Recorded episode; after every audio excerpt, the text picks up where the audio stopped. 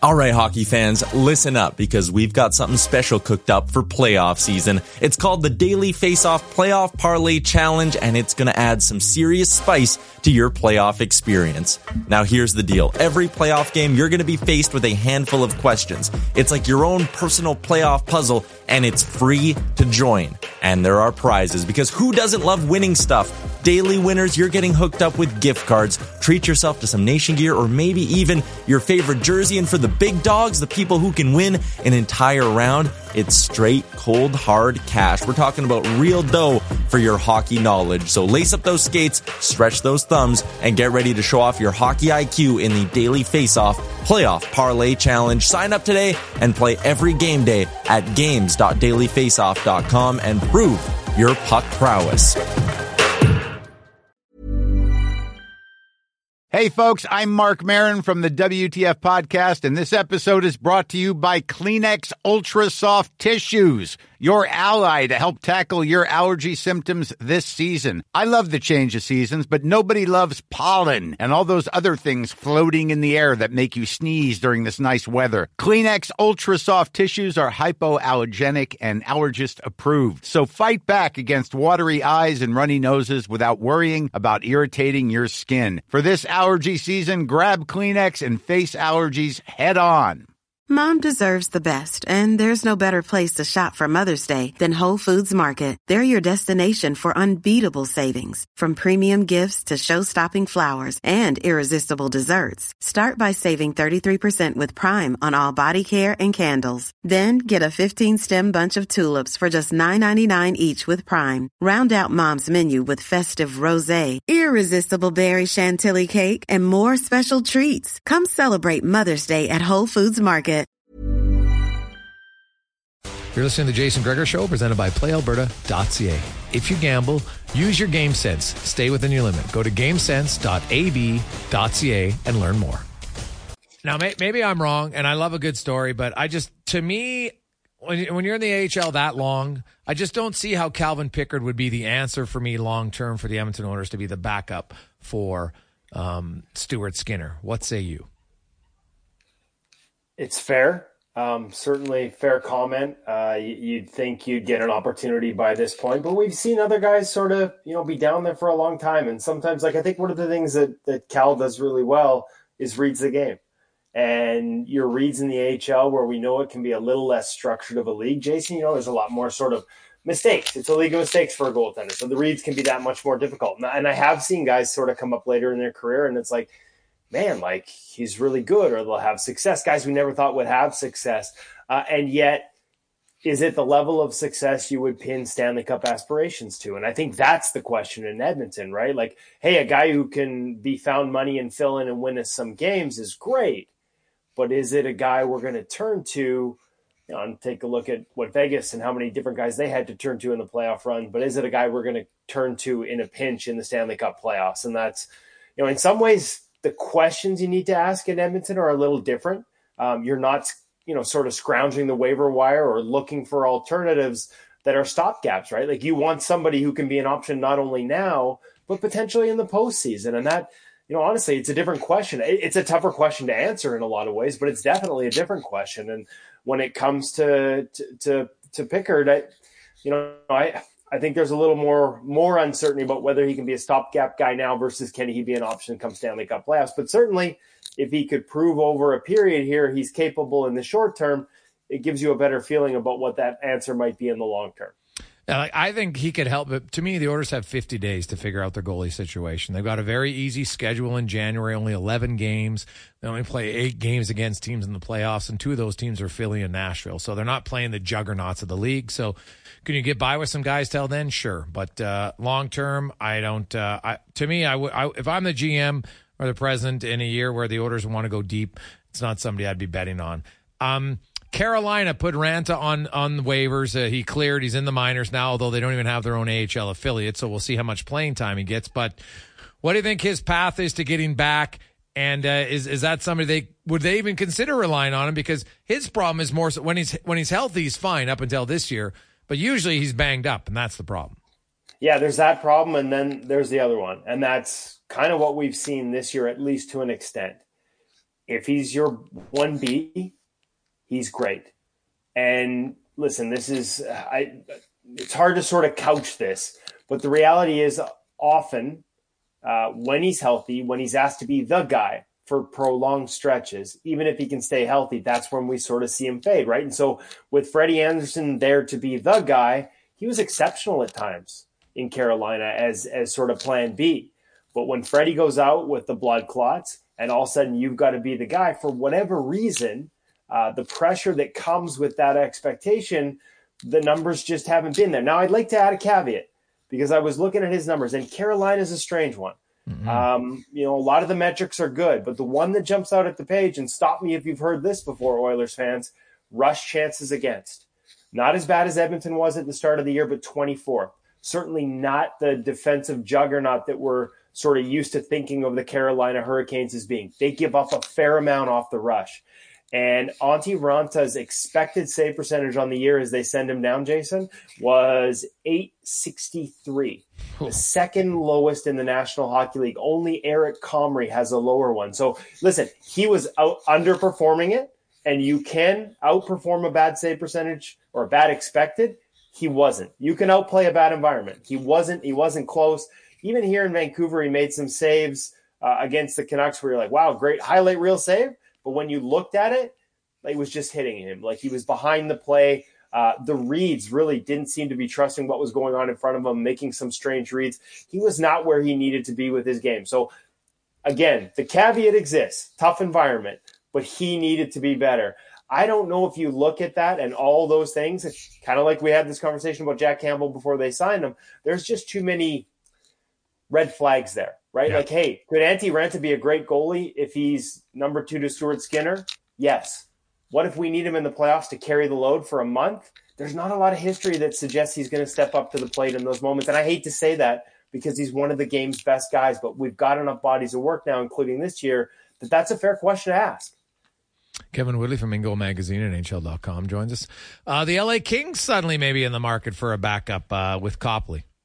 Yeah, and, and LTIR uh, for Pheonix Copley, who's struggled this year. And in talking to some of the people around there, um, it's believed that this is a bit of, this is a bit about the goaltending coach change, right? Like Cam Talbot comes into a good defensive environment and a new voice. They hired Mike Buckley as their goaltending coach, so a new voice for him but it was it was going to be new regardless. Pheonix mm-hmm. Copley, Bill Ranford moves upstairs to uh, the director of goaltending. Mike Buckley's there in day to day, and there are a few things he wants his goalies to do differently, and it's been a bigger adjustment for Pheonix. So they still believe he can be the guy, but missing more than a month, and now he's going to come back sort of probably you know mid to late January at best, and what condition? There are some questions there, but I think the first guy that gets a chance to answer them will be David Rittich. And we know what the potential of David Rittich has always been because he has these ability to make these fantastic saves. But kind of much like Raanta, when games are tight, when games are on the line, his numbers fall off a cliff. Yeah. This is a great defensive team. Give him a run, see if he can be the guy, the potential guy for long enough. And maybe you don't need to invest assets in a backup plan because Copley will be back. But I think, again, because of what we saw in Vegas, because of what we're seeing around the league, you know you need three. Rittich was there in case of emergency break glass guy in the American League, and now they don't have that behind him um, if something were to happen to either two. So because it's LTIR, because it's long term, I wouldn't be surprised if they go looking, but I don't know that they're in a rush. Adin Hill, Jake Oettinger, Joseph Woll, all added to the uh, injury list. Uh, what's going on here, and uh, how concerned, and which one of those injuries should be the most concerning? Probably Joseph Woll because he was top ten uh, adjusted numbers, expe- uh, sort of goals saved above expected by Clearsight Analytics when he went down. He'd been really good for the Maple Leafs. I'm not entirely sure he was getting the credit he deserved, and I know that's almost impossible. Like it's Toronto, right? Like if there's a good story, the rest of the country gets to hear about it. Um, but he has been really good for them. So losing him long term, high ankle sprain, and injury that you may be able to come back from, but you're not fully recovered from and the nature of the demands on that area in terms of reverse VH and some of these positions that goalies get themselves into, that one brings a lot of question marks, especially with Ilya Samsonov uh, scuffling this year behind him. So to me, that's the one with the biggest potential. But when you look at how he did it, sort of going into the post in a reverse, not hitting it cleanly, and then pushing off of it. Now, this takes me back to a conversation with Robin Lehner a few years ago about the nature of that technique and how much stress it puts on the ankles uh, even above the hips and knees. Like the ankles are an area that gets hammered. You combine that with skates that have never been stiffer. You've heard me talk about how some of these skates have no give to them, and that's Yeah. by design. Goalies changing their sharpening because they feel so connected to the ice that they don't need a deeper edge. But man, when when when there's no lost energy, it's all got to go somewhere. It tends to go up the chain, knees, hips. A lot of guys reporting a lot more soreness in that than they ever did before. And when there's no give in that boot, and you get caught in an awkward position, that's where you can end up with an ankle injury like Joseph Woll did. I we don't know what Oettinger's is, but again, these these appear to be soft tissue injuries, and I can't help but wonder if you know the lack of give in the skates is contributing to some of the injuries that we're seeing up that chain. Kevin Woodley from InGoal Magazine, NHL.com joins us. Uh, Kevin, Marc Andre Fleury didn't get the start tonight, and some people are, are like up in arms. Now, I'm not a goalie guy. This is not his first visit to Pittsburgh. So, and, and I think I'm pretty normally, uh, you know, a sentimental guy. I think this is, you know, there's overblowing that he could still play again next year. It's not a lock that he's retiring for sure. But Gustavsson's played great his last three games. Minnesota's only 500. They need to win. And uh, as well as Fleury played against Edmonton, he still only had a 900. Now, it's not his fault. The Oilers played well in that game. But what, what do you make of this uh, for Fleury? Uh, you know, he he didn't seem to be that bothered by it. He was like, yeah, I'm disappointed, but hey, I get to play tomorrow. We need, you know, the other guy's playing great. So what do you make of this? Okay, so I'll throw the caveat there that I hadn't had a chance to see his comments on it. Um, you know, I, I don't know that he loves these moments necessarily uh, in terms of, you know, I mean, you see even the results as much as he loves sort of the environment and being embraced and, and like that side of the moment. I don't know that he's always performed well in these moments. I think Okay. that first trip back, they hung five on him. Um, so if you're the Minnesota Wild, you're probably looking at that as well. Listen, I'm with you. And he even mentioned this when he came through town here and I was sort of asking him questions about a thousand games and, and some of the big milestones and going back to Pittsburgh. Like, I, you know, this isn't necessarily his last. You know, there was a lot of hype around his last trip to Montreal, and yeah, he had a lot of family. I think it's very possible that it could be. I think his health uh, and the nature of that will, will play a role. But in terms of Pittsburgh, like, if we were looking at wish lists to wind down your career, accepting that you're a backup, like how about getting the band back together for Marc Andre Fleury in Pittsburgh last year behind Tristan Jarry as an option for him? Um, so I, I'm with you. I'm not sure this is his last trip to Pittsburgh. I think he could still play next year. If he doesn't, then maybe we'll see this as a missed opportunity for the crowd to celebrate him. But just because he isn't starting doesn't mean you can't celebrate him. Hell, that Luongo jersey over my left shoulder. Yeah. Uh, they did, they didn't do right by it in Vancouver this week. They didn't put it in the rafters. They just Yeah. put him in the Ring of Honor instead. And as you saw, the crowd celebrated him just fine. Yeah, I I think that's uh now speaking of Fleury, he's entering his next milestone will be pretty big, Kevin. I think he's gonna be the last goalie to reach it. Yeah, no, uh, two of them, right? Like he's four wins shy of Patrick Roy for second all time, and maybe somebody catches that. But man, a thousand games. Uh, his next start tomorrow in Boston will be 997. There's only four members in that elusive list. It's Brodeur, uh, it's Patrick Roy, it's Luongo, as just mentioned. And I know how much that milestone meant to Roberto.